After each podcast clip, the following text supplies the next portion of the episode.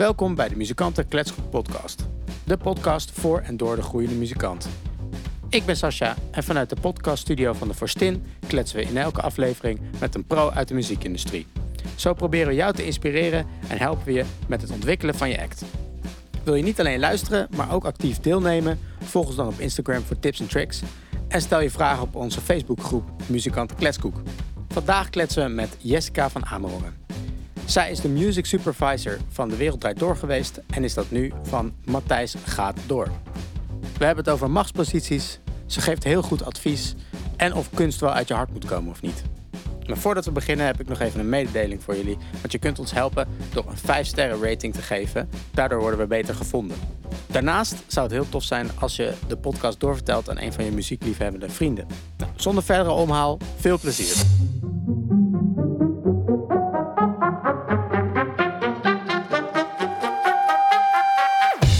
Ja, laten we maar meteen beginnen. Um, kun je wat over jezelf vertellen? Je superhero background story. Oké, okay, ga ik dat proberen. Zo superhero mogelijk. Nou, graag. Ik ben Jessica van Amerongen. Uh, ik kom uit Amsterdam.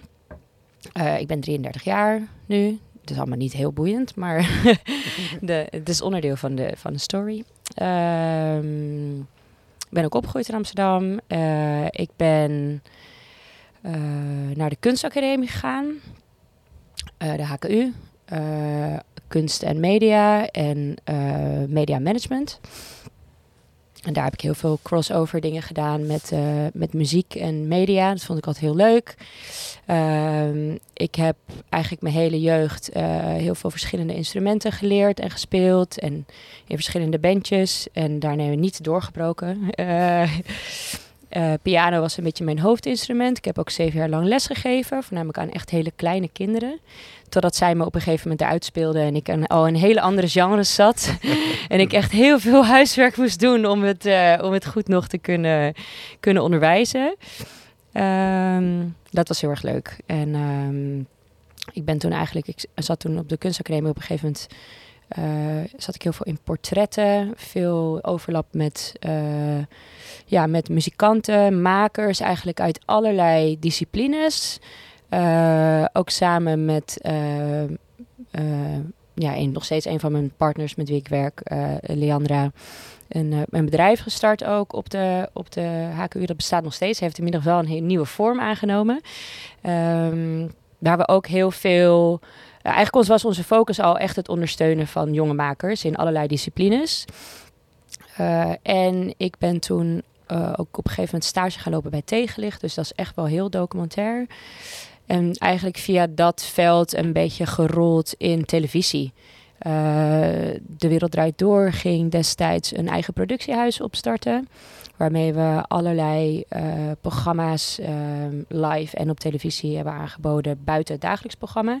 Dus er waren universities, maar ook concerten. We hebben een festival gedaan twee keer, De Wereld Draait Buiten.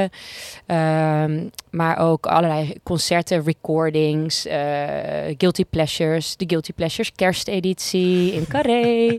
Waar alles misging, productioneel backstage, maar was wel ontzettend leuk om het te maken. Um, dus daar heb ik... Ja, daar hadden ze, dat waren ze eigenlijk aan het opstarten. En via via zijn ze toen bij mij uitgekomen. Dus daar ben ik eigenlijk vrij snel... Um, na mijn afstuderen op de kunstacademie ben ik daar, uh, daar begonnen.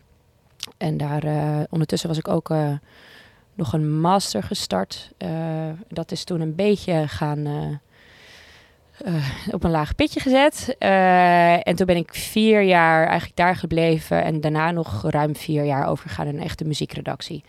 Uh, van, uh, van De Wereld Draait Door. Uh, toen ben ik één jaar voor het einde van De Wereld Draait Door uh, gestopt. Omdat ik graag mijn master wilde afmaken. um, ik wilde graag uh, lange reizen maken. En heel even... Uh, ik had zoveel tijd besteed aan dingen bedenken. En creatieve dingen bedenken. Dat soms heb je ook denk ik even een pauze nodig. Om weer even op te laden. Dus dat was eigenlijk super fijn. En um, toen ging Matthijs eigenlijk uh, beginnen met zijn nieuwe programma. Zaterdagavondshow. Matthijs Gaat Door. En daar uh, ben ik nu ook uh, de music supervisor, of eigenlijk hoofdgenoot van de muziek. Uh, dat uh, zijn allemaal verschillende facetten wat ik daar doe, maar daar zullen we het straks vast nog wel over hebben. Nee. En ik werk daarnaast eigenlijk ook al heel lang gewoon uh, als freelancer voor allerlei andere opdrachtgevers. En die hebben altijd wel een combinatie tussen muziek, Uh, en ook vaak media wel. Mm. Um, dus ik werk al heel lang voor Lowlands, Down the Rabbit Hole vanaf het begin, maar ook de N O S, de N T R. En dat doe je ook muziekgerichte dingen? Ja, dus... muziekgerichte dingen, maar ook media. Dus bijvoorbeeld bij Lowlands afgelopen editie heb ik me bezig gehouden met contentcreatie. Ah, ja. Ja, uh, bij Down the Rabbit Hole heb ik me bezig gehouden ook met de randprogrammering de afgelopen jaren. Afgelopen editie niet, maar daarvoor. Um, de ontwikkeling tenminste daarvan. Het was wel echt in de coronajaren. Dus het tot, tot stand komen, dat is toen niet, uh, nog niet gebeurd. Um, maar je, ja, je en dus altijd al, allemaal verschillende rollen ook. Uh, elke ja, ja, het zijn heel veel verschillende rollen. En ik, wat ik ook al... vrij lang doe, is dus eigenlijk werken met, met beginnende artiesten. Ook vaak in vraag van de opdrachtgever. Voor bijvoorbeeld de Muzikantendag. Of ik doe al heel lang de selectie ook van de, met de popronde mee. En de Grote Prijs van Nederland heb ik in de jury gezeten. Art Rocks. Ik zat vorig jaar volgens mij ja, in de jury uh, van het Eurovisie Songfestival. Uh, dus het zijn heel veel verschillende dingen hmm. eigenlijk. Ja, het is wel heel vaak dus een, een overlap tussen media en, uh, en muziek. En daarnaast werk ik ook aan mijn eigen projecten. Dus dat zijn heel vaak projecten die te maken hebben met muziek, maar ook een overkoepeling hebben uh, met andere kunstdisciplines, uh, multidisciplinaire disciplines. En ook het on, on, ja, ontwikkelen van eigen shows. Dus eigenlijk eigen ideeën okay. en uh, shows. Ja. Nou, daar gaan we sowieso nog wel even op. Ik moet even super professioneel. Maar even de airco uitzetten. Want dat ruist hij? Ja, ik hoor hem. Ja, doe dat. Ja. Ik uh, kan ondertussen wel een vraag stellen. Um, namelijk, um, ja, eigenlijk alles wat je doet is muziek en media wel verbonden. Ja, vaak um, wel. Kan dat los van elkaar bestaan? Muziek en media? Ja. Nou, dat lijkt me wel. Er was altijd muziek al voordat media was, toch? Ja, ja maar dit tijdperk is natuurlijk wel anders. Uh, kan het in dit tijdperk bestaan? Nou ja, dat denk ik wel. Ik bedoel, het hangt er vanaf wat, wat je ambities zijn als artiest. Ik bedoel, er zijn natuurlijk uh, artiesten die het heel fijn vinden om gewoon solo met een gitaar op te treden. Gewoon in kleine zaaltjes of huiskamerconcerten. En daar hoef je in principe niet, uh, media hoeft daar niet per se uh, bij te zijn. Als je daar, dat, dat je ambitie is, als je daar heel gelukkig van wordt. En je vindt dat fijn. En dan, dan heb je niet per se, denk ik, een groot podium als media nodig. Dan is het misschien meer mond-tot-mond reclame of uh, om zo een beetje tot je, Sorry, tot je publiek ik had, te komen. Ik had deze natuurlijk gemist, dat was de vraag weer. Of muziek en media uh, los van elkaar kunnen nee. bestaan. Oké. Okay. Wat denk ik afhangt dus van je, van je ambities, wat je graag wil doen. Waar je graag heen wil eigenlijk als artiest. Ja, over het algemeen, deze podcast hebben we het vooral over uh, ja, hoe we dus ambitieuze artiesten kunnen... Dus laten we ervan uitgaan dat, dat ze wel op tv willen komen en wel grote zalen willen doen en zo. Ja. En um, zijn er dan... Um, ja, hoe belangrijk is media dan? Ja, ik denk natuurlijk voor het uh, jezelf laten zien als artiest. Dat het heel erg kan helpen. Uh, media is natuurlijk heel breed. Kijk... Ik werk voornamelijk nu, als we het echt even op dit moment hebben... Kijk, een heel groot deel van mijn projecten zijn natuurlijk gewoon De Wereld Draait Door geweest... en is nu Matthijs Gaat Door. Um, en dat is natuurlijk televisie. Maar dat is eigenlijk alweer bijna een achterhaald medium. Hoewel dat in coronatijd wel weer helemaal is aangetrokken. Dus je zag het helemaal naar beneden gaan... en toen was het ineens natuurlijk weer een van de belangrijkste media die, uh, die je hebt. T V? Uh, ja, dat was, ja, je zag dat ontzettend. Ten, ten ja. opzichte van on-demand, denk ik, dat je dan beno- bedoelt, of niet? Volgens mij uh, alles, toch? Ik doe, misschien bedoel ik meer dat uh, je zag op een gegeven moment natuurlijk dat mensen veel minder... dat het gewoon de, de hoeveelheid mensen dat tv keek, dat dat afnam. Mm-hmm. En in coronatijd was het gewoon een van de entertainment dingen die je kon doen. Dus mensen zetten gewoon de televisie aan. Een van de weinig dingen die je kon Ja, doen. Buiten dat zat natuurlijk elke vrijdag met de perscode was de televisie aan. Dus dan blijft die sowieso al vaker aanstaan. Dus het was denk ik echt meer een momentje waardoor je dus zag gewoon in de kijkcijfers dat meer mensen televisie keken. En dat aandeel is... Uh, Ik houd het niet super goed bij, maar ik weet wel dat het niet helemaal terug is gekelderd, weet je wel, naar, dan, naar het begin. Uh, dus waar je eigenlijk zonder corona dacht van nou, het wordt steeds minder en minder, is er een soort van onverwachte stijgende kijkerscurve gekomen eigenlijk. En nu ja. dat voorbij is, heb je dan ook weer, gaat hij weer naar beneden of blijft dat stabiel? Ja, dat weet ik niet, want ik heb me daar, ik, ik, ik, ik weet het niet. Wij hebben aankomende zaterdag, uh, dit, is, dit wordt natuurlijk later uitgezonden, maar op uh, zaterdag... drie september, zeg ik wel toch? Ja, drie september is de eerste uitzending van het vierde seizoen van Matthijs Gaat Door. Dus dat is eigenlijk ons eerste coronavrije seizoen, oh, zou je kunnen okay. zeggen. Afhankelijk van wat er gaat gebeuren natuurlijk. Maar ons laatste seizoen was eigenlijk dit voorjaar, tot uh, halverwege maart. En wij, uh, de Ziggo Dome show die we daar hebben kunnen doen, wisten we eigenlijk pas een, bijna een soort van paar weken van tevoren dat echt alle restricties eraf konden. En dat we toen een volle Ziggo Dome mochten gaan doen überhaupt. Dus dat hele seizoen was toen al eigenlijk per week kijken hoeveel publiek mag erin, hoeveel, zoveel mensen in totaal, coronaprotocol enzovoort enzovoort. Ja. Maar goed, dat weet ik dus nog niet. Ik weet nog niet wat de weerslag gaat zijn daar, ja. uh, daarop. Ja. En uh, kan je ook wat vertellen over uh, pop tweeëntwintig? Ja, pop tweeëntwintig. Uh, heel leuk. Dat hebben we in het voorjaar van dit jaar gedaan. Dus eigenlijk april opgenomen. En het is iets later is dat, uh, is dat uitgezonden. Dat is iets waar we heel lang voor hebben gelobbyd eigenlijk. Voornamelijk Jos de Lange en Matthijs van Nieuwkerk hebben daar heel erg voor gelobbyd. Eigenlijk voor echt uh, de functie of eigenlijk de verantwoordelijkheid van de publieke omroep om primetime op televisie, op, op de N P O uh, um, tijd te geven aan uh, muziek en nieuw talent. Dat het gewoon eigenlijk een van de speerpunten zou moeten zijn van de N P O. En er is heel lang voor gelobbyd. En uiteindelijk mochten we twee pilots maken. Uh, en dat hebben we gedaan. En we hebben een zo goed mogelijk programma geprobeerd te bedenken. Waarin je uh, ja, zoveel mogelijk verschillende artiesten, al iets gevestigder en minder gevestigd, uh, zag met verschillende genres. Hoewel je nog veel uitgebreider kan natuurlijk. Maar we hebben echt een selectie gemaakt zeg maar, van volgens mij hadden tien of twaalf artiesten per uh, in, in het, deze twee pilots. Uh, en dat was heel fijn. En er werd ook heel goed naar gekeken. En ik wacht met smart tot we pop drieëntwintig kunnen gaan maken. Ik zou het zelf heel tof vinden als je dit uh, bijna zoals de fashion uh, uh, dat doet met de shows. Dat je gewoon spring, summer en een autumn winter edition zou hebben. Want dan kan je eigenlijk... Je zou eigenlijk wat heel fijn zijn als je het dan voor het festivalseizoen zou kunnen doen. Dus wat we nu hebben gedaan. Van, nou, dit zijn de artiesten die kan je maar gaan zien op de festivals. Weet je wel. En daar, we hadden ook zo compilaties erin gemaakt om zoveel mogelijk dingen te kunnen, informatie te kunnen geven eigenlijk aan de kijker. En het zou natuurlijk heel tof zijn om dat dan weer te mogen doen voordat het podiumseizoen weer begint, het clubseizoen weer begint. Ja. Dus dat je eigenlijk bijna een soort van tv-agenda hebt, maar en ook een hele leuke uh, live show. Waar je ook bij kan zijn als publiek trouwens, want dat was ook heel leuk. Hmm. Dat je echt een live... Uh, dus ik wacht met smart. Dus, uh, hoe, hoe is het ontvangen? De, die, uh, heel goed. Heel goed. Ja, okay. Ja. Heel nice. Ja, het was heel goed ontvangen. Er waren ontzettend veel... Uh, We heel veel leuke reacties. De telefoon ontplofte echt. Dus dat was uh, oh, heel tof. Fijn. Ja, en ik kan me ook voorstellen dat dat echt heel leuk is. Kijk, dat was een programma waarin artiesten natuurlijk hun eigen nummer konden doen. En waarin wij gewoon wel in hele hoge mate uh, mee kunnen denken. En ook kunnen faciliteren in staging, licht, geluid. We hebben een onwijs goede studioplek. Een hele goede technici met wie we al heel lang werken op alle fronten. Een heel goed creatief team. Dus we kunnen gewoon... En gewoon een budget waar je ook iets mee kan.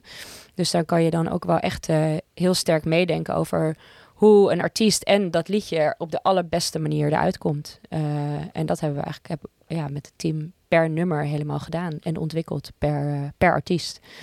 Dus ja. Er zat best wel veel werk in. En ik denk dat dat ook echt loont. Ja. Ja. Elk liedje had een hele andere identiteit, zeg maar, op, uh, op het scherm. En... Als ik het even vergelijk met De Wereld Draait Door, want op een gegeven moment ging daar de, uh, de, ja, de muziek werd minder. Omdat dat juist, hè, mensen er niet meer naar keken. Of, of ik weet niet, de, de muziek ging eruit, maar daar was een reden voor. De muziek ging eruit bij D W D? Nou, in, in, de, zin, in de zin van, er was eerst echt een, een minuut. Toen werd, het, toen werd het toch niet elke dag. En toen... Um... Uh, nou, weet ik niet eigenlijk. Is dat niet zo? Nee, niet per se.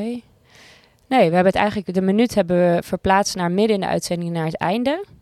Uh, en dan ook langer. Dus een beetje de Amerikaanse stijl. Dat je het aan het einde van de talkshow doet, mm-hmm, eigenlijk. En dat je dan heb je ook wat langer de tijd. Want anders is zo'n break in het midden natuurlijk ook. Dat werkte gewoon heel lang heel goed. Maar op een gegeven moment wil je zelf ook wel eens wat nieuws. Ja. Dus toen gingen we dat okay. uitproberen. Maar naar mijn weten is dat eigenlijk... We hebben wel bijna elke dag wel geweest, ja, hoor. En we hebben ook heel veel zelf bedacht. Samenwerkingen, samenstellingen, arrangementen maken. Dat soort dingen. Dus uh, ik, ik heb daar... Gerucht, ik weet niet, hè, ik heb die cijfers zelf niet, maar ik heb gerucht gehoord dat juist mensen daar niet zoveel meer naar gingen kijken. Uh, is, dat, is dat niet waar?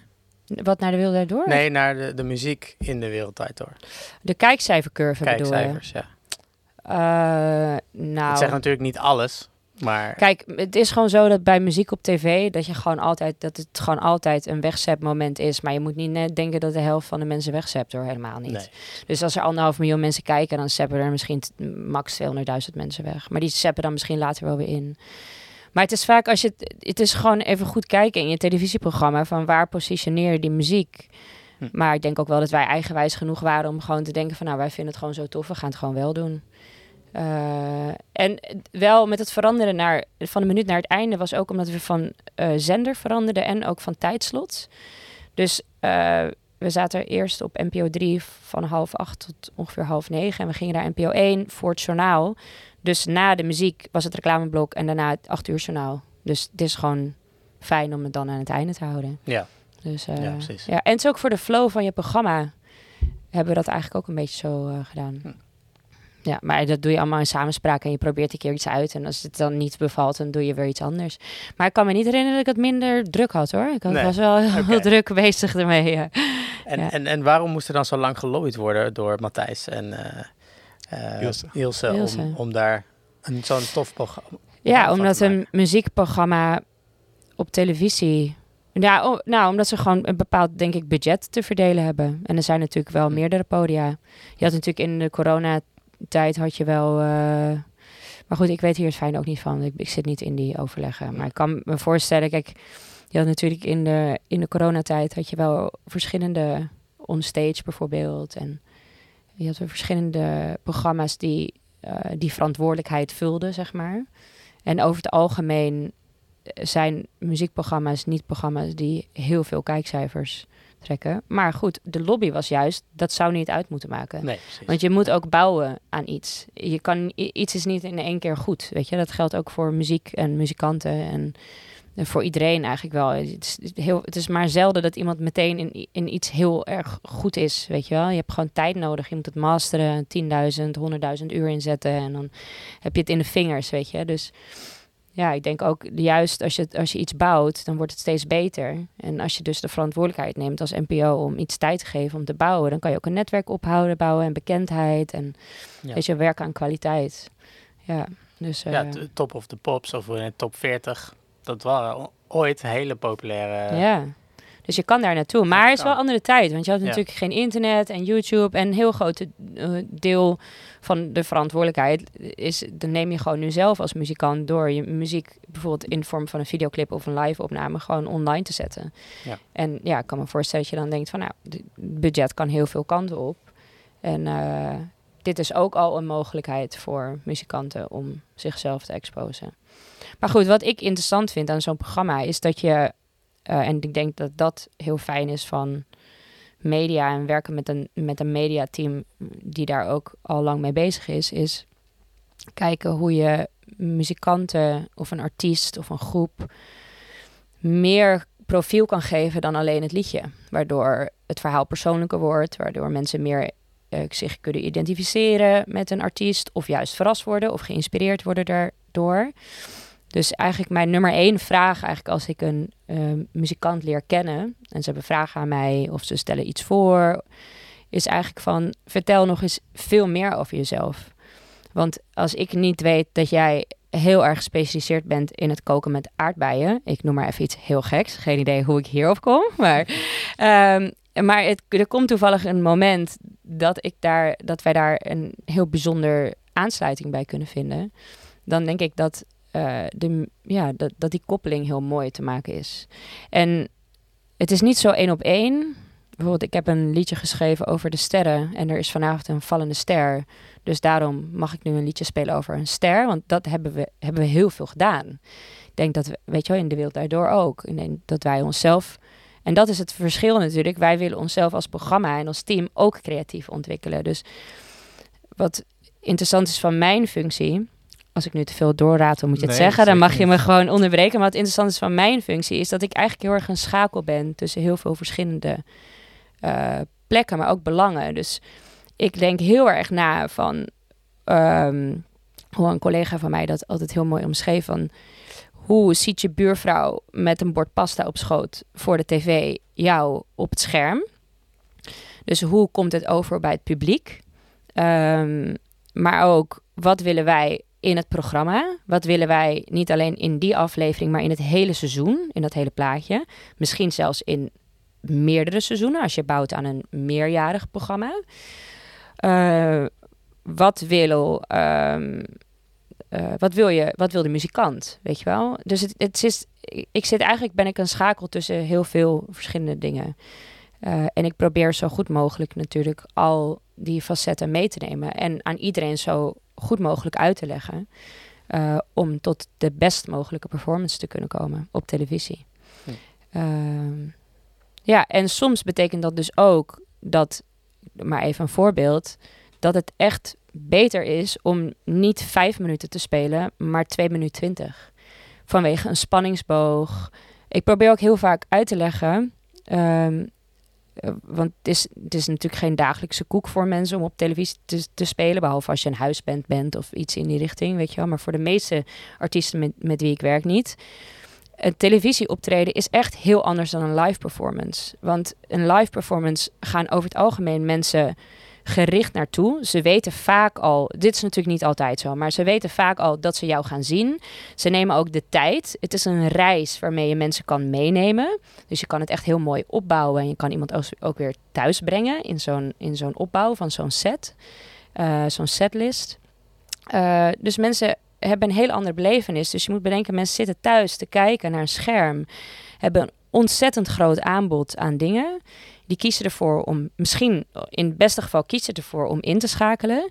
En dan zien ze jouw performance. Ze kennen jou misschien nog niet. Um, en het is natuurlijk plat. Dus ze zien gewoon jou op een scherm. Niet in levende lijven, in drie D, acht D, negen D. Dat is gewoon, het is heel anders. Het is ook, niet iedereen heeft even goede boksen thuis. Sommige mensen hebben hele goede boksen. Sommige mensen luisteren misschien op een koptelefoon. Andere mensen hebben gillende kinderen om hen heen rennen. Dus het, het is gewoon heel anders. Uh, de spanningsboog is gewoon anders. En ik denk dat elk optreden op televisie, echt de lengte bijvoorbeeld ook, maar moet in functie zijn van het liedje en de context en hetgeen waar het om gaat. En ik heb ook wel eens in een repetitie gezeten dat we iets hadden bedacht, een arrangement en een opbouw van, laten we zeggen, vier komma vijf minuut.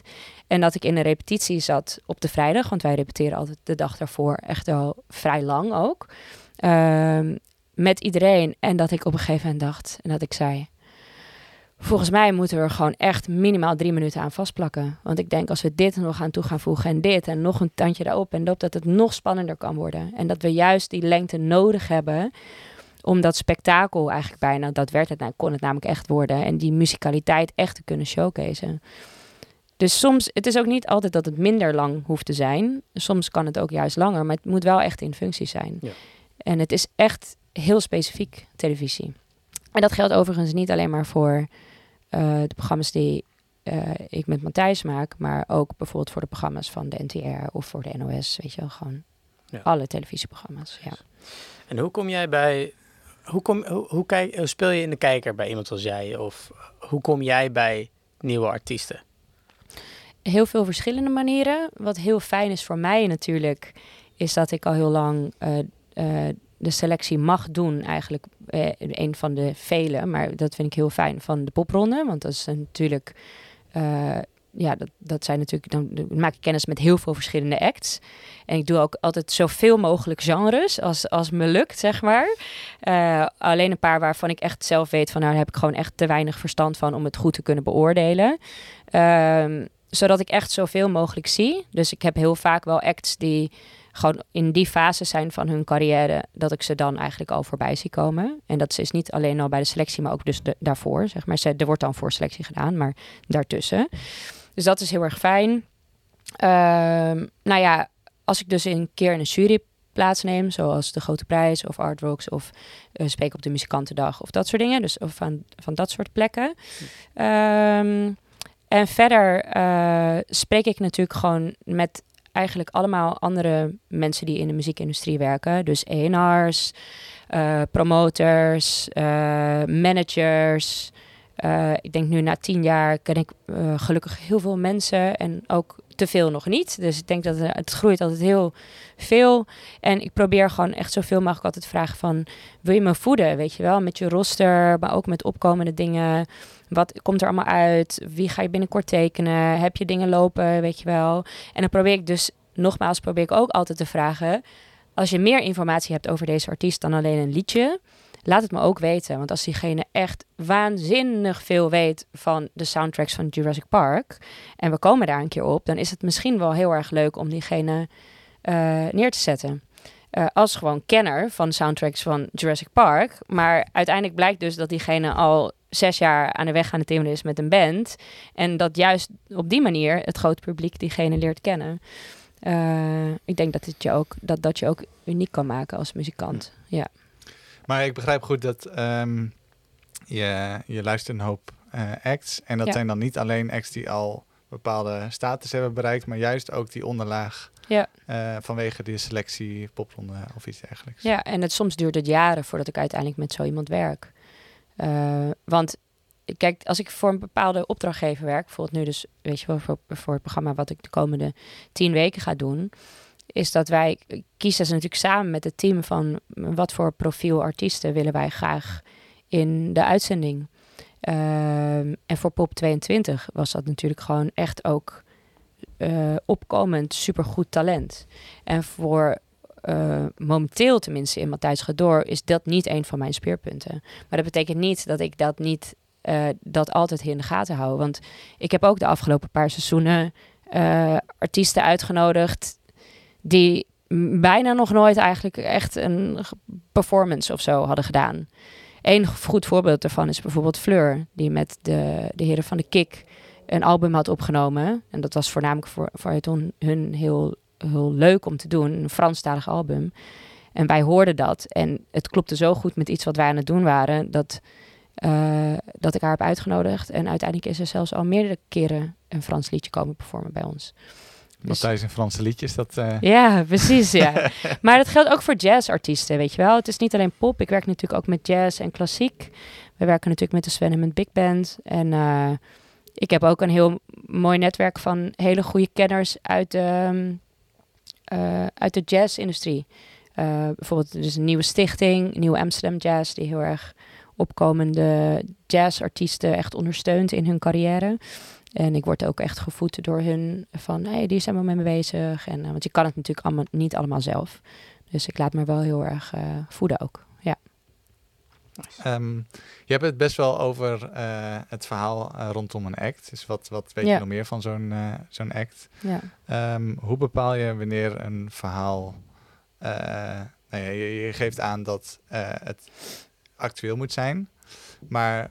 Hoe bepaal je wanneer uh, een verhaal dan uh, goed genoeg is om er wat mee te doen? Dat zou ik niet zo kunnen zeggen, denk ik. Dat is zo tijd- en verhaalafhankelijk. Ik bedoel, ik denk, ja, ik weet niet of er goed of fout is. Ik denk gewoon dat momentum heel erg meespeelt. Ja.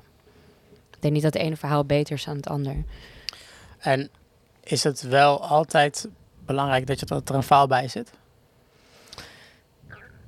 Nou, niet per se, want we hebben het natuurlijk ook niet altijd over het verhaal. Uh, alleen, het, ja, het hangt af van het werk wat, wat ik doe, weet je wel. Um, als je gewoon supergoed een bepaald uh, liedje kan zingen. Ja, en wat misschien wel goed is om te vertellen is dat uh, in het werk wat ik doe... ik ook heel vaak artiesten vraag om niet eigen werk te doen, dus niet origineel werk, maar dus... een cover, of misschien zelfs een medley, wat soms misschien een, uh, voor sommige mensen misschien een scheldwoord uh, is, of een mashup, zo kan je het ook noemen. um, maar ja, zo probeer ik soms wel een match ook te maken. En dat komt gewoon op televisie, uh, grijp je de kijker heel vaak ook met het feest der herkenning. En daardoor kan je gewoon soms uh, echt een impact maken. En dat betekent niet dat ik artiesten wil degraderen tot het spelen van een cover.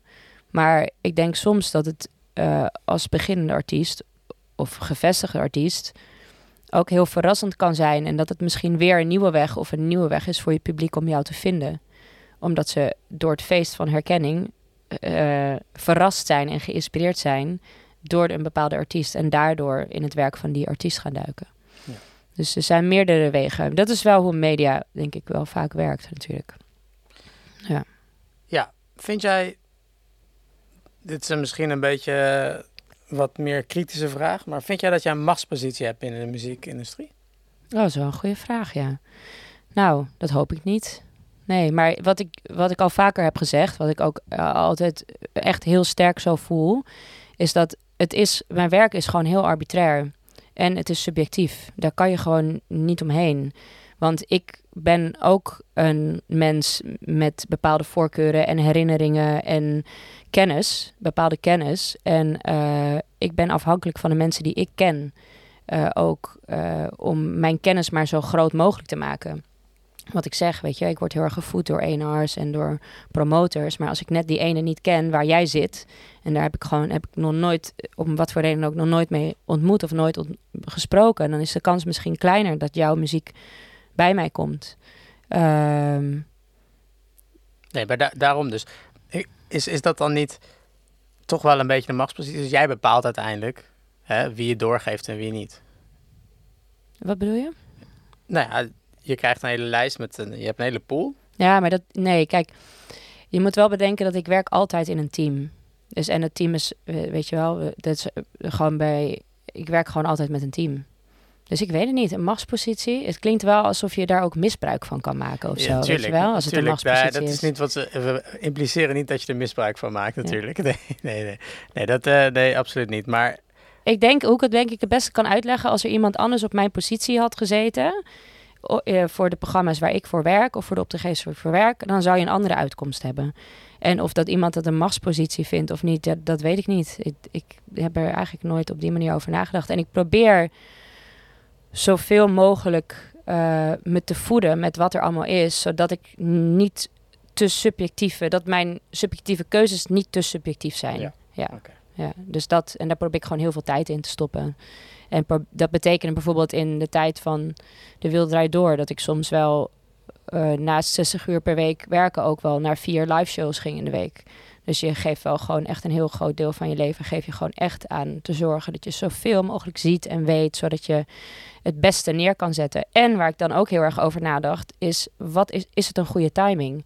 Want het is wel heel vaak voor artiesten nog natuurlijk zo dat je, als je zoiets doet en het is één keer en daarna weer wat minder, Um, dat timing is soms echt alles.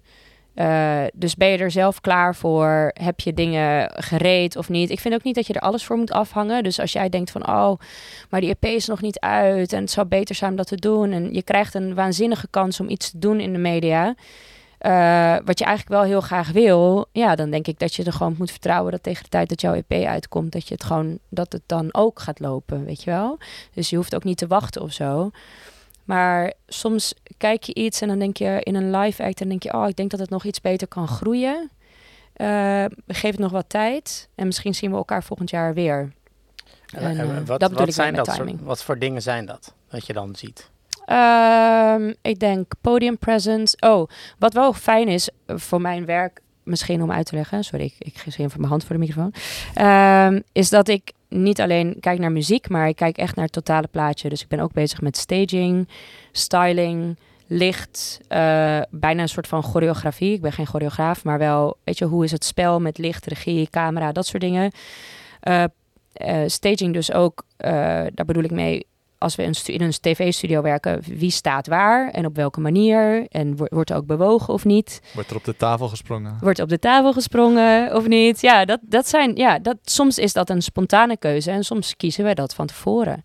Um, en dat is heel erg leuk, want de mensen met wie ik werk van techniek werken al heel lang mee. Dus dan kunnen we heel snel schakelen. En ik weet ook wat, ja, wat, wat iedereen Uh, allemaal wel niet capabel voor is. Dus ja, de sky is the limit, weet je wel. En dat is echt wel heel erg leuk. Uh, om daar het mooiste uit te halen. Wat past bij de act en het liedje trouwens. Dus het is wel altijd in functie. Want anders wordt het een circus op je beeldbuis, weet je wel. Dat is gewoon, dan is het een overload. Maar nogmaals, wat wij mooi vinden om te laten zien, hoeft niet per se mooi te zijn voor elke kijker. Ook die ontvangst is ook arbitrair en subjectief.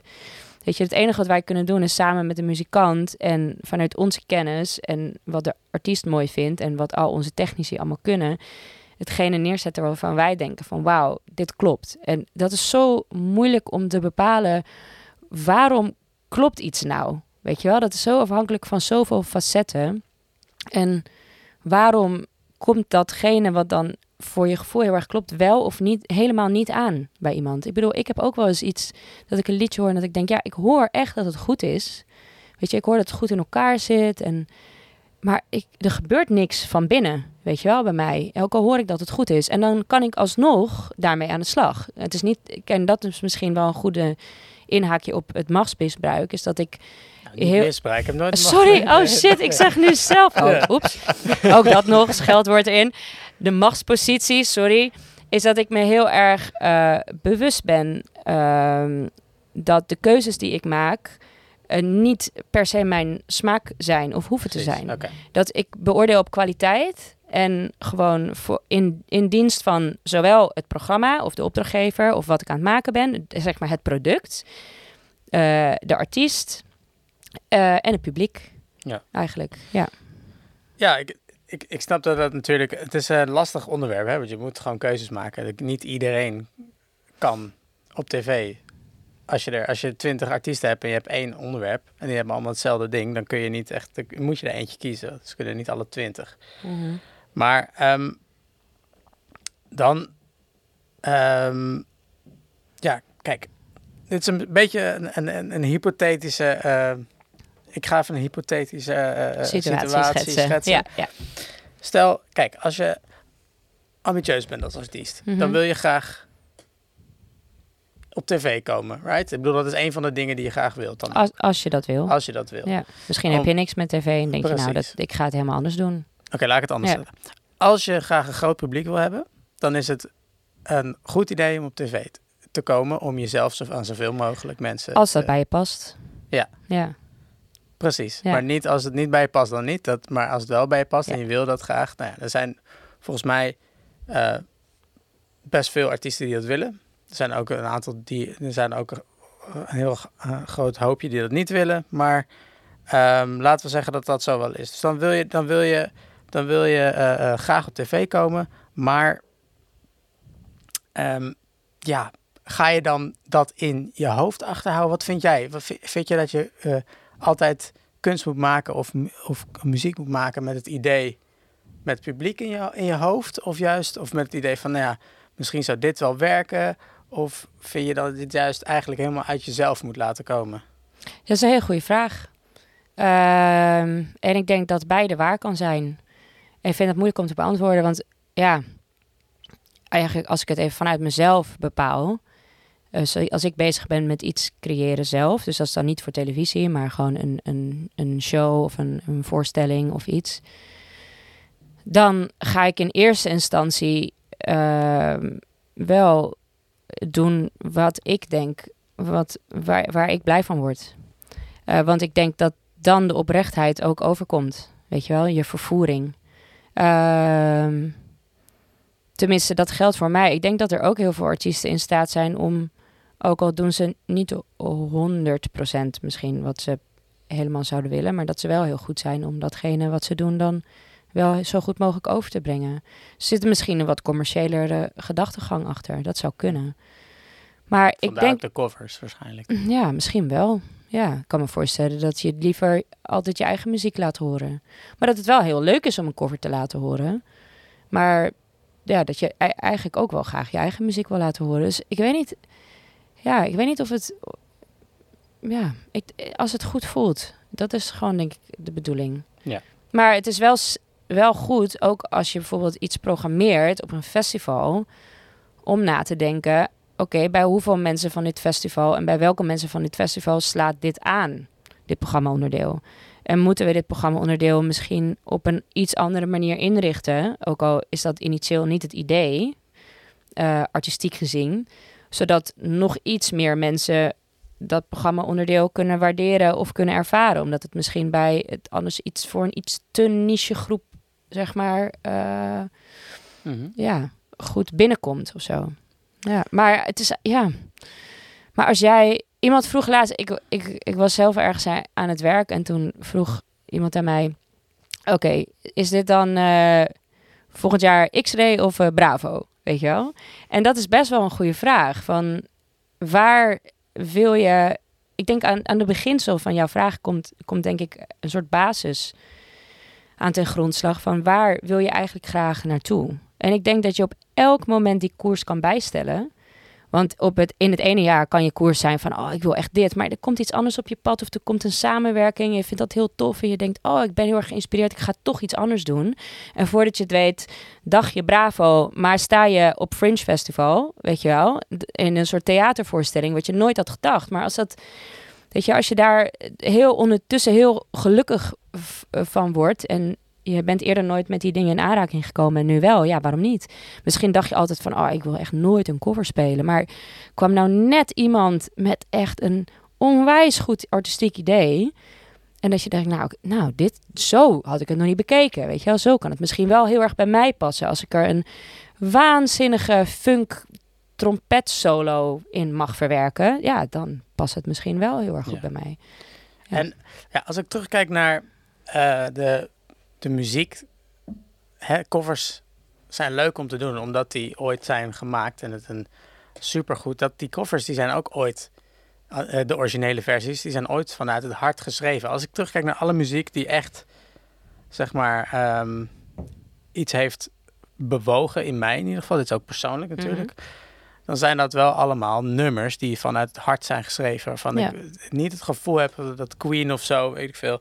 Uh, I want to be free. Dacht van, nou, ik ga dat doen. Dan dus dat hebben we aangekocht of zo. Voor, ja, dat, dat, ja, dan ga ik een anthem maken voor de... Ja. Om, nee, dat is gewoon iets wat uit zijn hart kwam, ja. zeg maar. Ja, eens. En, dat is en, authenticiteit, denk ik, en emotie. En dat bedoel ik misschien ook een beetje met het verhaal. Het verhaal hoeft niet een letterlijk verhaal te zijn, maar... Dus dan haal je meer het, de authenticiteit niet per se uit de muziek, maar uit het verhaal. Wat er dan ja, komt. Ja, dat denk ik, ja. Ik ben het met je eens dat als je, je kan natuurlijk een enorm toffe versie van een, van een liedje maken... die helemaal compleet anders is. Wat ook een enorm artistiek uh, uh, ja, accomplishment is. Maar mm-hmm. d- d- wat daarop... Ja, dat kan ook met een origineel liedje. Ja, zeker. Dat kan ook. Ja, ja dat kan. En dat, dan hangt het er vanaf in wat, wat voor programma ben ik aan het maken of festival. En wat willen we als programma? En als wij als programma hebben bedacht dat we op die spot heel graag altijd een cover willen, om wat voor reden dan ook, dan zal ik daar dus minder snel een origine- origineel liedje in zetten. Ja. Maar dat komt dus omdat ik, wat ik zeg, ik werk dus niet alleen maar in het belang van de muzikant, maar ik werk ook in het belang van het programma. En wij als programma zelf hebben, net als de muzikant, ook een artistieke idee en een artistiek doel en identiteit. Net zo goed als dat een artiest dat heeft. Ja. En wat, wat ik doe, is die perfecte aansluiting proberen te vinden. Zodat iedereen er iets aan heeft. En het publiek uiteindelijk heel positief verrast wordt en geïnspireerd. Maar in dat opzicht, dan zou ik eigenlijk zeggen, maak nooit met het gedacht van ik wil op, de, wil op Matthijs Gaat Door spelen een, een liedje. Want dan jullie zorgen wel dat, dat, dat er iets komt bij... Dat er ik zou iets ook niet bij. weten hoe je iets zou kunnen schrijven... Nee, zodat het bij ons komt. Ja. Maar ja, iets klopt. dergelijks. Iets, dan ja. zou, dan in, met die, met die gedachten zou ja. ik juist dat zeggen. Ja, dat denk ik ook. Ik bedoel, een, je kan een radiohit natuurlijk gewoon helemaal uitpluizen... en kijken wat werkt. Maar de vraag is, voor mij persoonlijk tenminste... hoeveel authenticiteit zit daar dan nog in? Maar goed, ja, dat is ook... ook dat is, Dat is natuurlijk ook voor elk liedje weer anders te bepalen. Als jij een heel authentiek liedje maakt en het is toevallig... Nou, toevallig niet, maar het, het is uiteindelijk zo dat het gewoon heel veel ingrediënten heeft van een pophit. Maar het is wel een ontzettend authentiek liedje. Kijk, hele goede pop is ook gewoon hele goede pop. Weet je, en dan lijkt het op structuur misschien heel erg op elkaar. En dan bedoel ik gewoon een traditionele popstructuur, weet je wel. Maar dat hoeft niet per se verkeerd te zijn. Nee. Um, ja, en ik denk ook... Voor alles is een publiek. En som, voor sommige dingen is een heel groot publiek. En voor sommige mensen is een wat minder... Voor sommige dingen is een iets minder groot publiek. Ja, en dat is denk ik ook iets wat je heel goed kan afvragen. Ja. Als artiest kijk je naar de tv of kijk je naar, naar de omgeving. En dan zijn er altijd, zijn altijd trends gaande. Mm. En ik zie heel veel trends... Uh, die worden opgepakt, in te- in, niet alleen in tv, maar dit is gewoon überhaupt in media. Mm-hmm. Worden er heel veel trends opgepakt. Dus weet ik veel, het is um, anti-pestweek of zo. Nou, en dan gaan we een... Uh, dan heeft uh, toevallig um, vrouwtje net een liedje over dat ze gepest werd. Ja, dat is actualiteit matching. Dus ja, eigenlijk. bijvoorbeeld ja. zoiets. Ja. Ja. Dat, ik bedoel, dat kan ze natuurlijk expres doen of niet. Of weet je wel, het kan ook iets met milieu zijn. Dat kan ook, weet je wel, dat, mm-hmm. dat maakt niet uit. Maar um, wat, wat wij hier hadden staan is dat, ja, forceer je dan niet iemand om daar in plaats van echt vanuit je hart iets te maken of gewoon vanuit een creatief iets, dus misschien niet eens een idee, maar gewoon iets, iets doen. Forceer je dan niet iets om toch nog eerst, eerst na te over, over gaan na te denken, nou, wat zou werken, wat niet. En hoe erg is dat? Maar bedoel je dat je een vraag neerlegt, wil je iets schrijven over of iets performen over iets, over, over een thema wat een, zeg maar op dit moment een belangrijk thema is in de maatschappij? Nou, meer van dat je muziek gaat schrijven met uh, dat het wel een haakje moet hebben. Oh nee, dat hoeft helemaal niet. Maar ik denk bijvoorbeeld in het gev- geval van Vrouwtje is het voor mij heel authentiek. Want het is iets waar zij zich heel erg mee bezig uh, houdt. Dus dan is zo'n liedje voor haar heel logisch om dat te doen. Ik uh, weet niet of ze een liedje heeft over pest, hoor. Dat, oh dat nee, maar, maar een, het was wel over klimaat trouwens. Ja, ja, ja, dat ja, liedje en, over klimaat. Ja, ja, ja, en Ik wil dansen gaat natuurlijk ook over iets, een thema in de, in de maatschappij. Um, nou ja, je, dat heb ik. Ik krijg heel veel van dit soort dingen in mijn inbox, dat klopt. Uh, ik krijg heel veel, bijvoorbeeld momenteel krijg ik heel veel uh, berichtjes van muzikanten die zeggen van ik, uh, ik schrijf een liedje over de vluchtelingencrisis. En uh, ik heb dit geschreven over de vluchtelingencrisis en uh, is er een podium voor. Dus dat krijg ik. Ik krijg heel vaak dingen die aansluiten inderdaad in de maatschappij. Corona krijg ik natuurlijk heel veel corona-gerelateerde dingen. Uh, en, en springt daar dan iets tussenuit soms? Is dat dan, want ik bedoel, ik kan me voorstellen dat je niet altijd in de corona, heb je ook niet de hele tijd over corona gehad. Ja, ja, zeker. Springt er springen dingen tussenuit. Hoe, hoe spring je, moet, je daar tussenuit? Nou ja, uh, als het gewoon heel goed is, denk ik. En het moet ook, maar, maar het is ook, wat ik zeg, het is gewoon echt timing. Weet je wel? Het is heel vaak, wij signaleren die dingen ook. En als er iets speelt in de maatschappij, zijn wij ook al weken bezig met iets zelf te maken. Ja, precies. Weet je wel? En dat is dus het verschil. Ik creëer heel vaak in plaats van dat ik echt sec iets programmeer. Dus dat is, het, dat is, dat is natuurlijk ook nog een verschil. Dus zelfs als je bij ons dan je single komt spelen, dan speel je dat dus samen met de Sven en Big Band. En dat betekent dus dat we samen gaan nadenken over een arrangement waarbij zowel jij als de, onze band uh, aan bod komt. En dus ook alle instrumentarium die we hebben die misschien niet in jouw singles zitten. Uh, want dat is identiteit van ons, creatieve identiteit van ons programma. En uh, ja, als je dat echt niet wil, dan moet, kan je misschien beter kiezen voor iets anders. En dat is helemaal niet goed of fout, maar wij willen ook heel graag dat doen. En pop tweeëntwintig was natuurlijk anders. Want dat programma was echt sec opgezet om juist mensen daarvoor hun eigen ja. liedje te laten spelen. Ja. En als ik bijvoorbeeld een huisband match... Ik heb bijvoorbeeld ook um, de zomerspelen uh, voor de N O S bijvoorbeeld uh, gedaan. Hebben we uh, muziek, muzikale acts gekoppeld uh, in die uitzendingen. En die hebben dan een liedje gespeeld. En het was heel vaak een liedje voor een sporter. Of we maakten, zij kunnen een waanzinnige compilatie maken van allemaal sportbeelden. En dat hebben we dan helemaal op muziek gedaan. Het werd dan live gespeeld. Um, ik ben even de draad van mijn verhaal kwijt. Waar, was, waar ging ik nou in godsnaam heen? Nou ja, het, het feit dat we... dat Waar, waar begint het? Het kip-ei verhaal. Begin je met, met je eigen kunst of ga je dan eerst ja, nadenken over... Uh, Ja, nou ja, in het geval bijvoorbeeld, wat ik zeg, voor de N O S, was dat, was dat dan dus de functie. Dus dat we gewoon, ja. dat was ook een creatief idee vanuit het team uh, met de N O S. Van, we willen heel graag dit en daar zoeken we muzikanten bij die dat graag willen doen. En als dat als muzikant heel ver van jou afstaat en je dan wil dat, dat echt niet, dan nee. moet je dat ook niet doen. Nee. Want ja, ik denk niet dat je daar dan heel gelukkig van wordt. En het is wel belangrijk dat iedereen, ook het team met wie je werkt, stopt er gewoon heel veel tijd en energie en creativiteit in om het voor iedereen zo goed mogelijk te laten maken. En dat doen de muzikanten ook. En als je, als je het gevoel hebt dat je dat niet kan geven, dan kan je beter je tijd en energie ergens anders insteken, toch? Je hebt maar, je hebt maar zoveel uh, energiepunten te verdelen, zeg maar. Nee, absoluut. Ja. Het, het, het, het, um... Het, ik, denk, ik denk ook dat als je het niet wilt doen, dan moet je het niet doen natuurlijk. Dat is het niet. Maar dat is denk ik niet het, me- het probleem bij de meeste mensen. Die willen het juist wel doen, maar die komen er niet, zeg maar. Dat, omdat, omdat, tenminste, die zouden het wel willen doen. Ja. En dat, ik, ik denk wat dat ik mee wil geven, denk ik, dat je het niet per se moet maken om op tv te komen of om überhaupt iets... Nee, je moet gewoon lekker zelf maken gewoon en maken gewoon lekker gaan wil, bouwen. Ja. En op een gegeven moment valt het op. Ja. En het is... ja, de keuze is gewoon subjectief en arbitrair, omdat er heel vaak creatieve teams op zitten die met bepaalde thema's bezig zijn en heel f- graag ook zelf werken aan een creatief programma. En soms uh, matcht het precies als jij net je allereerste single uit hebt. En soms matcht het als jij al twintig jaar in het vak zit. En er zijn, ja, er is zoveel plek is er niet als je kijkt hoeveel aanbod er is, weet je wel. En, maar ik vind het wel heel leuk om die spot te geven. En dat is waarom ik het nog steeds doe. En dus ook om echt na te denken, weet je wel. Van, oké, okay, ik heb, ik heb uh, drie weken de tijd om huisbands neer te zetten bij een primetime programma wat door twee komma vijf miljoen mensen wordt bekeken elke dag. Dan ga ik ook echt nadenken van, nou, bij wie zou het passen? Maar bij wie is het eigenlijk ook een waanzinnig goed moment om dat te doen? Want dan kan je het alleen maar versterken. En dat vind ik gewoon heel leuk om te zien. En daarom vind ik het ook zo leuk om artiesten al te volgen vanaf hun allereerste popronde gigs eigenlijk.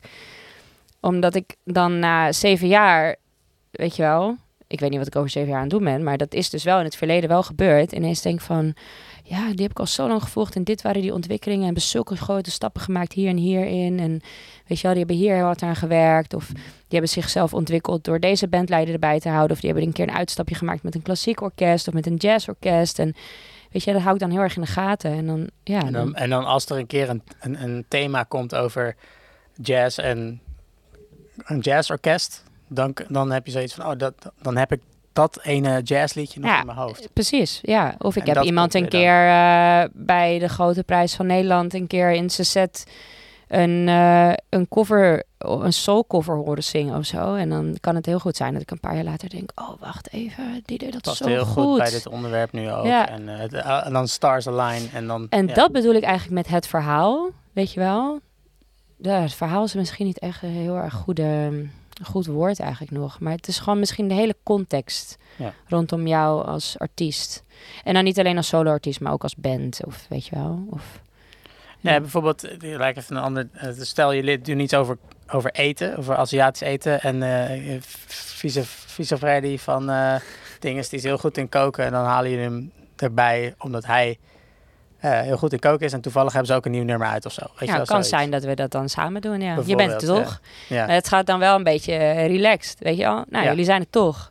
Dus ook nieuwe muziek. Nou, laten we dat ook maar gaan doen dan, weet je wel. Hebben we dat klaarstaan? Maar, ja, kan wel, ja. Ja, maar zeg maar, oh, het regent, dus we spelen het, het regent zonnestralen. Dat is niet meer echt, nee. zeg maar, de match die we maken. En dat is, dat, omdat het vooral komt dat we het gewoon hebben uitgespeeld. Ja, ja, ja, ja, ja. Tuurlijk. Ja, op een gegeven moment, en op een gegeven moment dan is het... Maar dat is niet slecht. Ik denk, ja. dat, er zijn andere programma's die dat wel doen. Maar voor ons als team zijn we ook permanent op zoek naar vernieuwing, zeg maar. Ja. ja.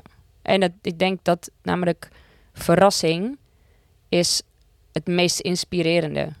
Buiten het fei- in combinatie met een feest van herkenning. Dus het voelt bijna ja. alsof ik mezelf tegenspreek, maar dat is niet zo.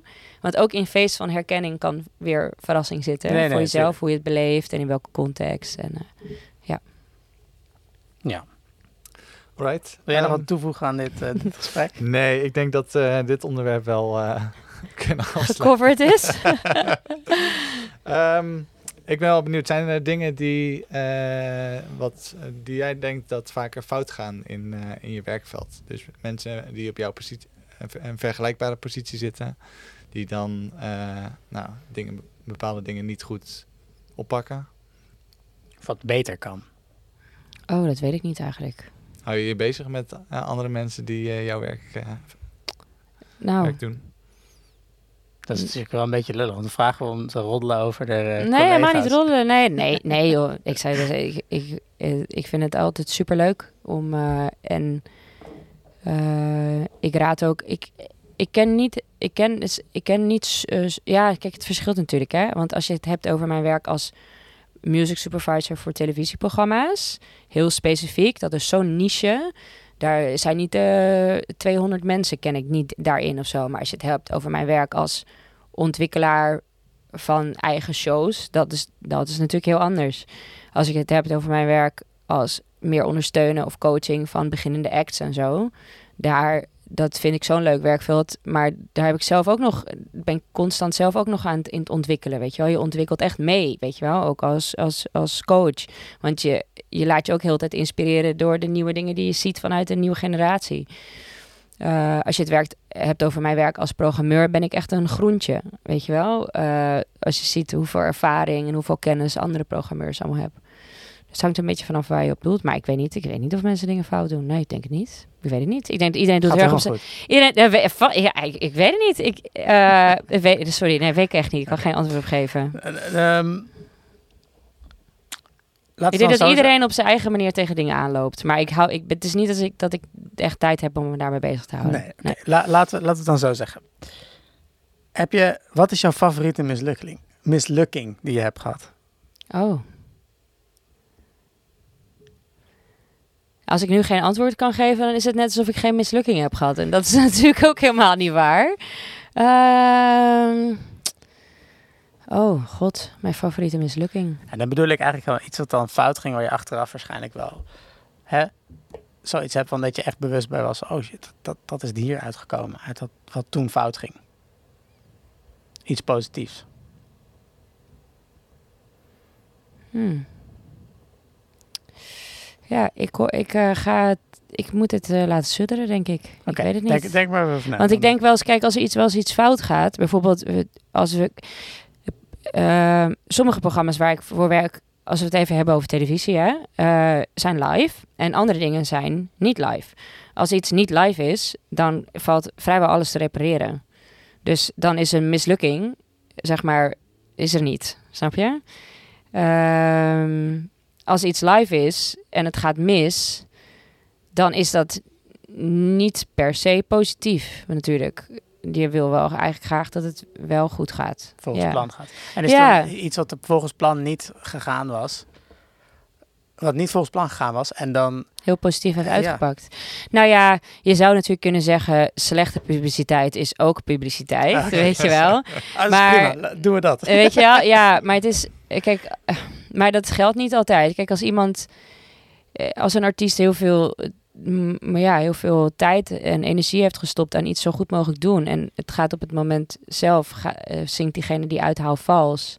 Ja, dan denk ik niet dat dat in veel gevallen heel positief is. En dan vind nee. ik dat voornamelijk verdrietig. Want het is, ja, alles, het is timing, wat ik zeg, ja. weet je wel. En dat is gewoon, dat is het moment. En dat wil je gewoon niet. Kijk, het is ook wel eens uh, gebeurd dat iemand dan uh, uit zenuwen zegt van... Uh, oh shit, het is helemaal verkeerd gaan, mogen opnieuw, weet je wel. En dat kan soms wel eens iets charmants hebben. Um, dus dat kan misschien wel iets positiefs zijn. Ik denk, misschien ligt het wel aan hoe een artiest het zelf, zelf draait. Ja, hoe je zelf omgaat met, uh, met mislukkingen. Ja, maar dat is niet één specifiek ding. Nou, misschien dat ik er straks op kom. We, okay. Misschien weten jullie iets. Zit je ergens op te doelen misschien? Oh, nee, hoor, zeker. nee, nee, nee, maar dat zijn wel vaak de leukste... Uh, anekdotes ja, of dingen. Le- ja, als, je, als er iets is gebeurd. Want dat is echt waar je van zoiets hebt van compleet misgegaan. Maar dan achteraf dat je dan er iets van geleerd hebt. Of dat het toch heel goed uitpakte. Of dat uh, iets wat niet afgesproken, uh, wat afgesproken is en dan iets anders werd gedaan. En wat toch heel goed is gegaan. Ja. Maar l- laat maar even sudderen. Ik heb nog wel een andere. Um, even iets meer uitzoomen. Wat is een, het beste advies wat jij ooit hebt gehad? Ja, dat was uh, van een stagebegeleider. Uh, die zei tegen mij... Uh, ik werkte toen eigenlijk net uh, in televisie... waar ik dus eigenlijk een beetje random in ben gerold. Ik heb eigenlijk nooit bedacht dat ik ging dat doen of zo. Uh, het kwam eigenlijk omdat ik... Uh, Ik, maar, ik wist eigenlijk nooit wat ik wilde. En ik had op mijn middelbare school twee hele gekke, gekke profielen. Dus ik had heel veel kunstdingen, maar ook alle beta-dingen. Want ik dacht altijd van, ja, ik wil dokter worden of uh, dingen in het ziekenhuis. Ik was heel, heel erg geïnteresseerd in het lichaam en medische dingen. En, en ja, de werking van het lichaam. Maar ook heel, erg, heel veel in de creativiteit en, en dat soort dingen. En toen dacht ik op de dag dat, dat je de uitslag van zo'n loting krijgt... dacht ik, nou, dit, ik moet dit gewoon niet doen. En toen heb ik me random ingeschreven voor... Uh, film- en televisiestudio's aan de U vA of zo. Nou, dat ben ik toen gaan doen. Dat was het ook niet helemaal. Toen, uh, ik, heb ben wel, ik heb wel toen een jaar lang waanzinnig het uh, pop- en clubcircuit van Amsterdam uh, verkend. Niet per se de collegezaal van binnen. Maar toen dacht ik wel, ik moet iets creatiefs gaan doen. En toen ben ik dus naar de kunstacademie gegaan met gewoon een heel breed profiel nog. Want ik kon allemaal nog niet kiezen. En toen ben ik eigenlijk gewoon heel erg... alles waar het goed voelde, ben ik gewoon gaan aanpakken. En uh, dat is ook vaak een advies wat ik andere mensen kan aangeven. Als je het niet weet en het voelt goed, ja, probeer het gewoon uit. Je zit niet voor altijd aan iets vast. En waarschijnlijk moeten wij werken tot we vijfenzeventig zijn. Dus als je wil, kan je zoveel carrière-switches maken, weet je wel, nog. En school jezelf bij, weet je. Ik ben nu bijvoorbeeld ook uh, twee maanden geleden nog... Heb ik, ben ik, heb ik nog een master afgestudeerd, weet je wel. Je bent nooit te oud om te leren als je dat allemaal leuk vindt. Maar, dus een bruggetje verder. Dat is één van mijn adviezen. Maar dat is meer een advies misschien vanuit mezelf. Maar ik, re- ik rolde toen eigenlijk random in de televisie. En toen um, uh, kwam ik bij een programma terecht. Waar ik zowel redactie als productie leerde. Uh, en toen uh, was best wel heftig qua hiërarchie. En uh, ik had ook al wat ervaring, ervaring op de filmsets. En dat vond ik ook best wel pittig qua hiërarchie. Dus toen dacht ik, ja, dat is misschien niet he- voor nu niet helemaal mijn plek. Zeg nooit nooit, maar op dat moment paste dat gewoon nog niet zo goed bij mij.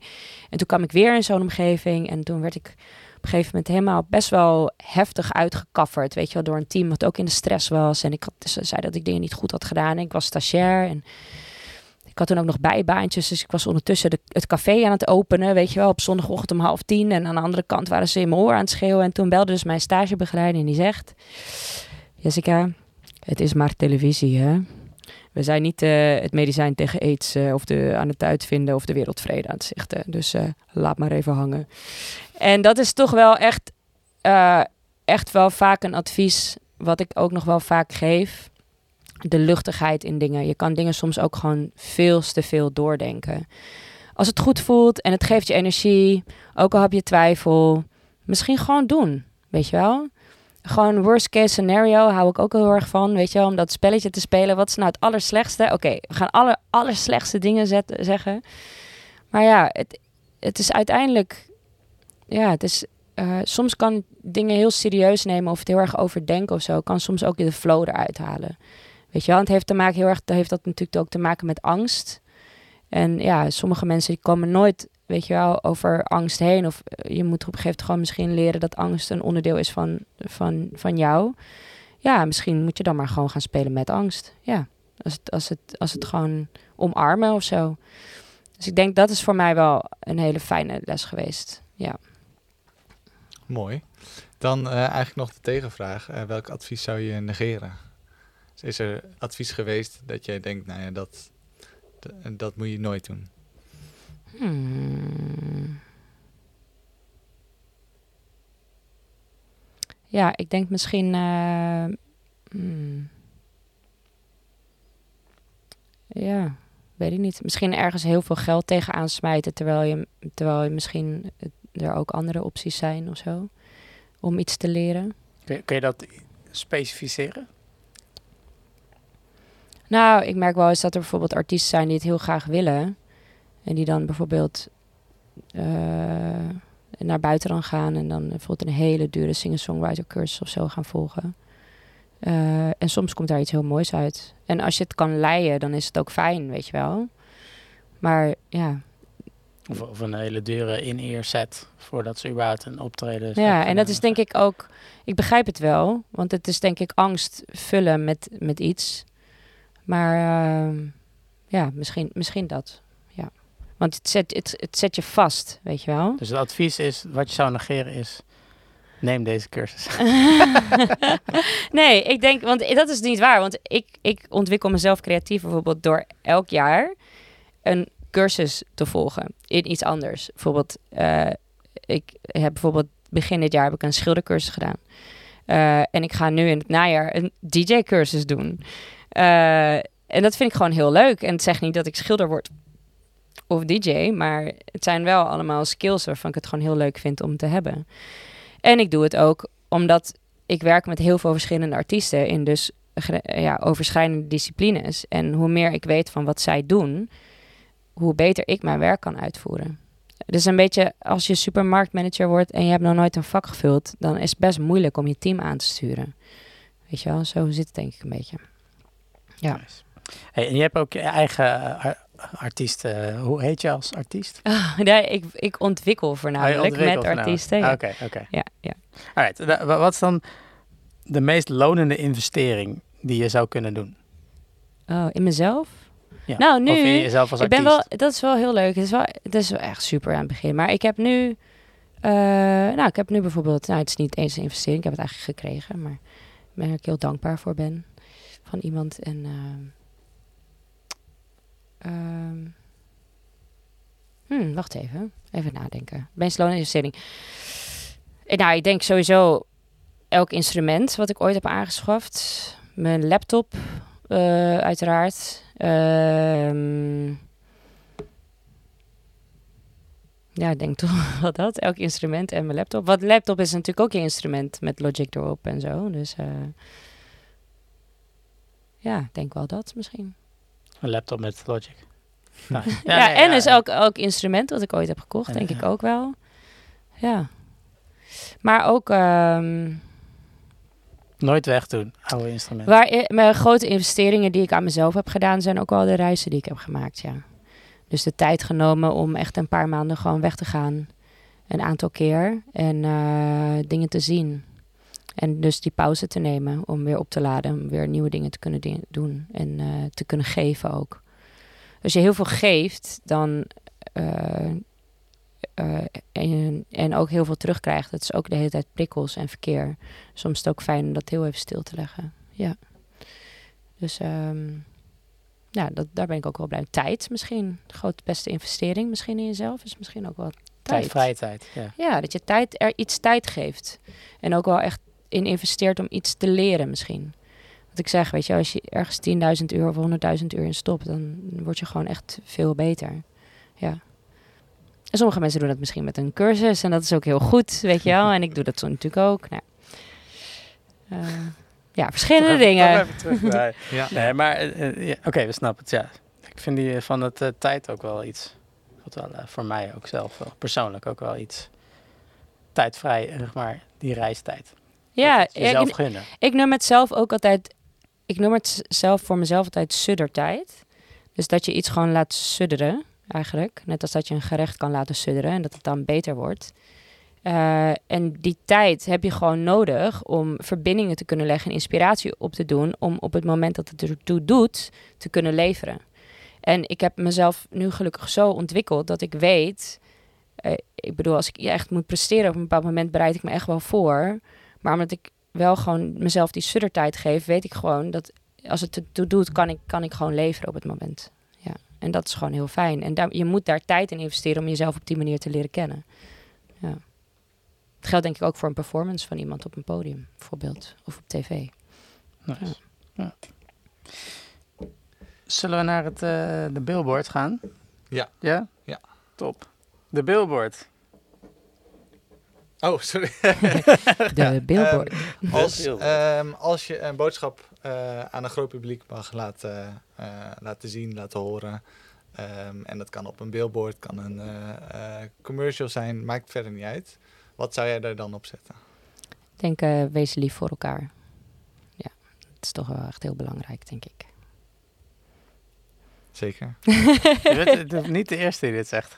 je bent ook niet, het wordt niet zo vaak gezegd. Volgens mij is er één iemand eerder geweest. Volgens mij was het, was het Jim ook. Die zei, doe eens lief. Ja, best lief. Ja, ja snap ja, ik wel. Met, met, met ja. een reden. Ja. Toch? Ja. ja. Leuk. Alright. Alright. Um, even een, dit, is, dit is een beetje een, uh, een opvolger. Als je honderd euro zou hebben en in, in een, je, je bent net begonnen met een nieuwe band. Waar zou je die honderd euro in, aan besteden?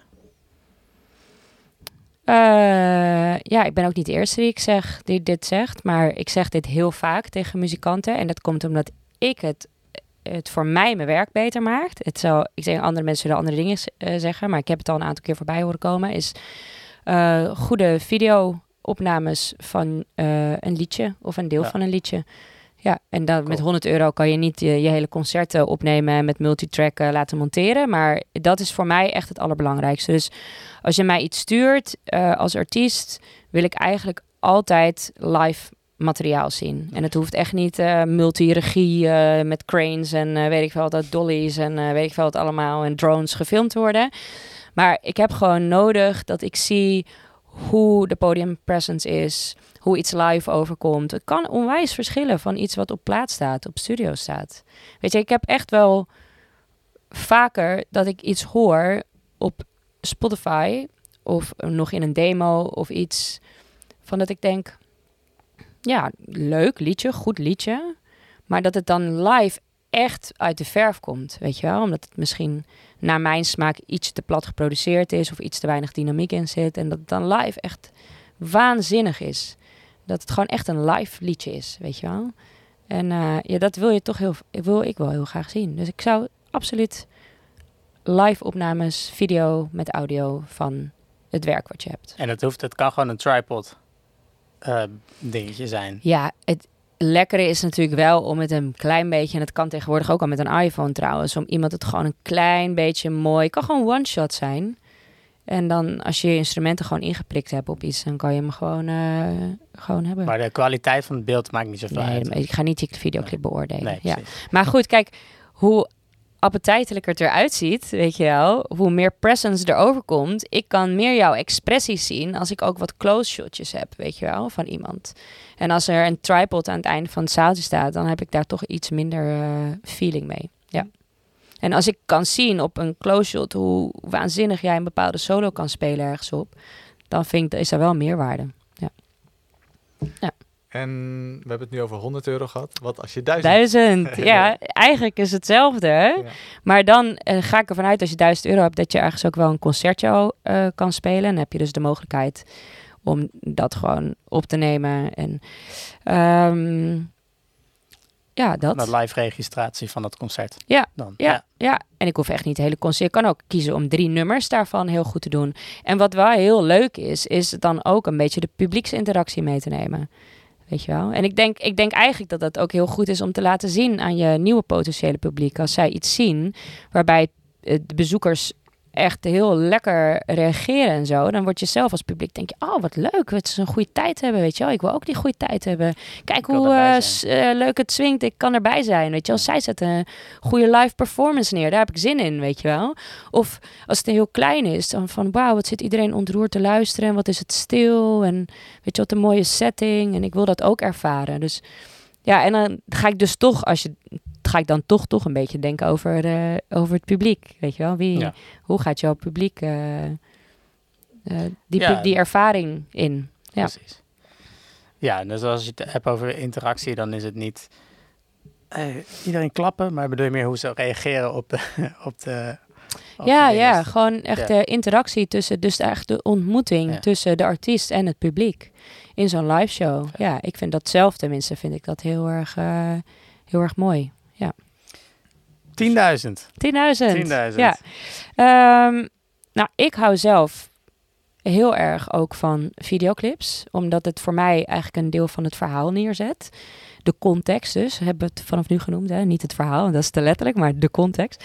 Uh, want het laat natuurlijk heel goed zien wat jouw artistieke profiel ook is. Weet je wel, als jij een bepaalde clipmaker kiest en je zet jezelf of met je act uh, op een bepaalde manier in die videoclip neer, zegt dat voor mij iets over de creatieve context wanneer je je liedje graag wil laten zien. Um, en ik vind het sowieso heel interessant om muziek, dat, dat je muziek op verschillende manieren kan beleven. Dus je kan muziek beleven in live, op televisie, maar ook in een film, um, op de radio. Er zijn heel veel manieren waarop jouw muziek te beleven is. Weet je wel, niet alleen maar Uh, op je performance.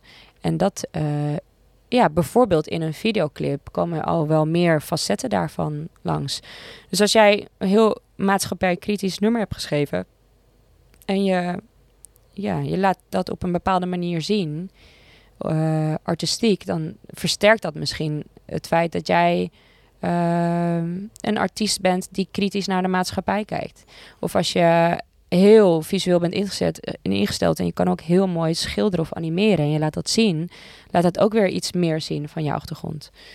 Ja, dus dat zou ik, dat zou ik wel heel mooi vinden om te doen. En dat hoeft trouwens ook niet altijd mega veel geld te kosten of zo. Nee, dat wil ik net zeggen, tienduizend euro. Ja, is veel. Ja, nee, je kan, dus ik heb eigenlijk nog meer potjes, maar ik heb bijvoorbeeld op de kunstacademie ook heel vaak meegedaan aan van die Uh, wedstrijden dat je dan um, ik heb ook videoclips gemaakt voor, voor artiesten en zo, of forty-eight hour Project, of uh, je kan best wel op zoek gaan als artiest naar samenwerkingen met kunstacademie studenten of dat soort projecten, waarbij uh, ja, jou, een team met wie je werkt dan bijvoorbeeld voor tweeduizend euro dat gaat produceren, weet je wel, dat is heel mooi. Uh, dus dan heb je er vijf. Ja, dat, is, uh, dat kan je ja. doen. Ik zou het deel van je potje dan ook, denk ik, uitgeven aan...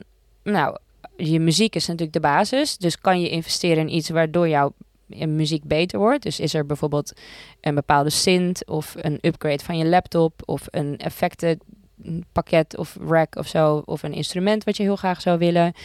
Um, maar je kan ook gaan nadenken over uh, podium presence natuurlijk. Uh, wil ik, is er een bepaalde lampen die ik graag wil meenemen? Wil ik misschien tijdens mijn live shows een animatie op de achtergrond hebben? Weet je wel? Moet ik dan een, met een animator gaan samenwerken? Ook daarvoor kan je trouwens heel goed bij de Kunstacademie terecht. Um, ja, dus er zijn best wel veel dingen waarbij je je act eigenlijk uh, nog kan ontwikkelen in, uh, in presence. Je kan ook nadenken over kleding bijvoorbeeld, hoewel je ook als je slim nadenkt ook naar een merk toe kan stappen en zeggen, hey, ik ga het komende half jaar heel veel optreden. Vind je het goed om uit te proberen of wij partners kunnen zijn? Helemaal niet voor live per se, maar dan kunnen zij zeggen, nou oké, okay, voor drie maanden gaan we dat proberen en dan zitten ze er misschien ook niet aan vast. Of weet je wel, op die manier zou je misschien ook uh, iets, iets uit kunnen proberen. Uh, foto's trouwens ook heel fijn. En artwork. Want ook artwork zegt voor mij echt iets over de persoonlijkheid van, van uh, de artiest of de groep of de muziek. Ja. Zo, dus daar kan je, als je creatief bent, kan je met tienduizend euro kan je best wel veel doen. Zeker, zeker. Ja. Maar ik vind wel altijd heel belangrijk met dit soort dingen, dat wil ik even bijzeggen, is dat iedereen met wie je werkt, voor niks gaat de zon op. En er wordt al veel te weinig betaald. Um, In allerlei verschillende sectoren trouwens, ook in de zorg, in de leraren enzovoort, maar ook in de cultuursector, is dat, bedenk wel, uh, je wil zelf graag een bepaald bedrag ontvangen als je ergens staat. Dus als jij een animator gaat werken of met een videograaf, denk ook na, als ik in diegene schoen had gestaan, hoeveel zou ik dan graag willen ontvangen voor mijn werk? Dus ik vind het wel altijd belangrijk om in ieder geval daarover na te denken. Ja. Betaal wat je zelf betaald wilt, wilt krijgen. Ja, of heb het er in ieder geval met elkaar over, weet je wel. Van, wees gewoon eerlijk van, ik kan dit niet, is dat heel onredelijk, weet je wel. Uh, ja, ik bedoel, ik heb ook vrienden van mij die zijn al jaren D J en die worden nog steeds dan ergens geacht om voor vijfentwintig euro reiskostenvergoeding en een kratje bier ergens dan anderhalf uur een set te komen draaien als feestje voor een première of iets anders of zo, weet je wel. En dan denk ik, ja, je kan ook met het hele team allemaal even twee euro inleggen en dan kan je diegene gewoon tweehonderd euro betalen, weet je wel. Het is altijd wel meer wegen die naar Rome leiden. Ja. ja. Mooi. Um, dan hebben we eigenlijk alweer de laatste. Um, ik had je gevraagd om wat kleine dingetjes op te schrijven uh, qua uh, boeken, podcasts, whatever. Ik ben ja. heel benieuwd naar, ja. Heb je wat mooie dingen? Ja, ik heb eigenlijk uh, mijn favoriete podcast. Ik heb toch een beetje nagedacht daarover qua muziek. Ook voor, voor beginnende muzikanten. Ik vind Song Exploder echt geweldig om yeah, te luisteren. Yeah. Dat is, inspireert me super erg. Er uh, is ook een kleine Netflix-serie van gemaakt. Uh, maar ja, eigenlijk dat vind ik gewoon, kijk heel erg naar uit. Helemaal tot in detail de context horen. Dus eigenlijk van hoe zoiets is ontstaan. Het zegt ook zoveel over de tijdsgeest waarin een liedje wordt gemaakt. En ja, dus dat vind ik een ontzettend ja. mooi. En misschien is het eigenlijk wel heel interessant ook om als artiest eens een keer te doen. Alsof je met jezelf een Song Exploder opneemt, weet je wel. Want dan heb je eigenlijk best wel veel informatie over je bio. Of als je een keer een interviewtje hebt met, de, met, een, met een dagblad. Of misschien wel zelfs met een krant, weet je wel. Of je wordt een keer ergens geïnterviewd. Ja, misschien als je toch op die manier kan nadenken. Nou, dat is, ik bedenk ik al een spat, maar misschien leuk om te doen. Voor beginnende artiesten. Ja. Doen alsof je met jezelf en je band een Song Exploder opneemt. Uh. We moeten wel even zeggen, een Song Exploder, dan gaan ze helemaal diep in de, ja. de meaning van hoe de artiest het liedje heeft bedacht. Ja, en ook heeft gemaakt. Dus ook ja. heeft geproduceerd. Ja, ja, ja, dus het gaat soms ook echt heel in detail over waarom één bepaalde synthnoot erin zit. Ja, en dan ja. het verhaal daarachter. Dus niet per se, de, ja. niet per se hoe je het hebt opgenomen, maar nee. gewoon echt het, ja. het idee en het verhaal achter het liedje. Ja, ja. ja. ja dat is, het is ook niet duur om te doen. Dat kan je gewoon... Uh, dat is een goed idee. Ja, ja. ja leuk. Nice. Nog meer? Uh, ja, qua boeken... Um, je hebt natuurlijk onwijs veel boeken van artiesten en bio's en zo. Maar wat ik zelf mijn meeste inspiratie uithaal... is toch gewoon boeken, uh, een roman met een bepaald verhaal. Want als er iets is wat je heel erg aangrijpt... dan kan dat toch ook al een aanleiding zijn... om bijvoorbeeld een mooi liedje over te schrijven. Of om uh, ja, eens na te denken over... Uh, de andere kant van een situatie. En misschien kan je bijvoorbeeld een bepaalde situatie wel vanaf twee kanten belichten in een liedje. Of in een solo of zoiets. Dus dat vind ik wel mooi om die links te maken. Ja. Um, en dan kan ik wel meteen een voorbeeld noemen van bijvoorbeeld een boek wat ik dus heel erg mooi vind, waar ik vaak aan moet denken dan. Graag. En dat is een, een klein leven. Um, en dat is ook een, is ook een toneelstuk van gemaakt. En daarin worden eigenlijk vier verschillende levens uh, uitgelicht. En dat laat zo mooi zien hoe eigenlijk ook achtergrond, trauma, ervaringen, mensen eigenlijk hun hele leven kunnen vormen. Uh, positief en negatief. En hoe mensen soms, soms daar helemaal in opgeslokt kunnen worden. En sommige mensen zich juist daar heel erg uit kunnen vrij vechten. En dat vind ik al best wel, er zit heel veel inspiratie in. Mooi. Ook de boeken bijvoorbeeld van Sally Rooney. Dat gaat heel erg gewoon over het leven. Uh, nu, ook mooi. We kijken achter ons. Is er ja. een klok die aftelt? Nee, Jim loopt in het oh. beeld. ik, uh, ik denk dat we er wel zijn. Ja. Uh, tenzij je nog iets extra hebt. Of nog een dingetje of iets anders wat je wil zeggen. Iets wat nog niet genoemd is, bijvoorbeeld. Ik spiek twee seconden in mijn notities. Of er iets is wat ik echt mis. Uh, nee, en qua serie eigenlijk, dat is de enige uh, wat ik onlangs heb gezien. Maar het komt natuurlijk ook heel erg vanuit mijn werk. Ook vanuit het feit dat ik een uh, antropologisch uh, organisatie-antropoloog ben met focus op festival research. Maar de documentaire serie Trainwreck over Woodstock negenennegentig. Oh, die heb ik gezien. Laat denk ik voor elke festivalorganisator zien. Maar ook als act zitten er hele interessante, zitten hele interessante elementen in. Van hoe je als act dus echt ook een verantwoordelijkheid kan hebben om met het publiek in een bepaalde vervoering te zetten. Weet je, en ook als je een, een andere act opvolgt van, en je komt al in een bepaalde sfeer, wil je daar dan op doorgaan of niet? Pas je je set erop aan of niet? Het, het is prachtig om te zien als je alleen al die documentaire kijkt en alleen maar focust op hoe uh, de acts eigenlijk reageren op de situatie. Buiten het feit wat er allemaal organisatorisch allemaal misgaan. Maar dat, ik denk dat daar ook heel veel uit te halen valt. Ja. Dus die wilde ik nog even meegeven. Die hebben we allemaal misschien al gezien. Het is ook gewoon een leuk verhaal. Dus ja, uh, zeker, goed verhaal. Zeker. Een goed verhaal. Ja, niet ja, leuk, niet leuk nee. maar wel goed. En we hebben er denk ik heel veel van geleerd voor uh, alle andere mooie festivals die er nu wel zijn. Absoluut. Ik moet er nog kijken. Dus, uh, ja. Ik heb er veel over gehoord inderdaad. Tof. Nou, dank jullie wel. Ja, jij ja, super jij bedankt, bedankt ja. voor het komen. Ik vond het heel leuk. Volgens mij heb ik heel veel gepraat. Ik hoop dat het oké okay was. Dat, was. dat was de bedoeling. Ja. ja. Thanks. Ja, super. Bedankt voor het luisteren naar de Muzikanten Kletskoek podcast. Mocht je nou meer willen weten, volg ons dan op Instagram of op de Facebookgroep Muzikanten Kletskoek. Vergeet niet een rating achter te laten en het door te vertellen aan een muziekliefhebbende vriend. Dankjewel en tot de volgende keer.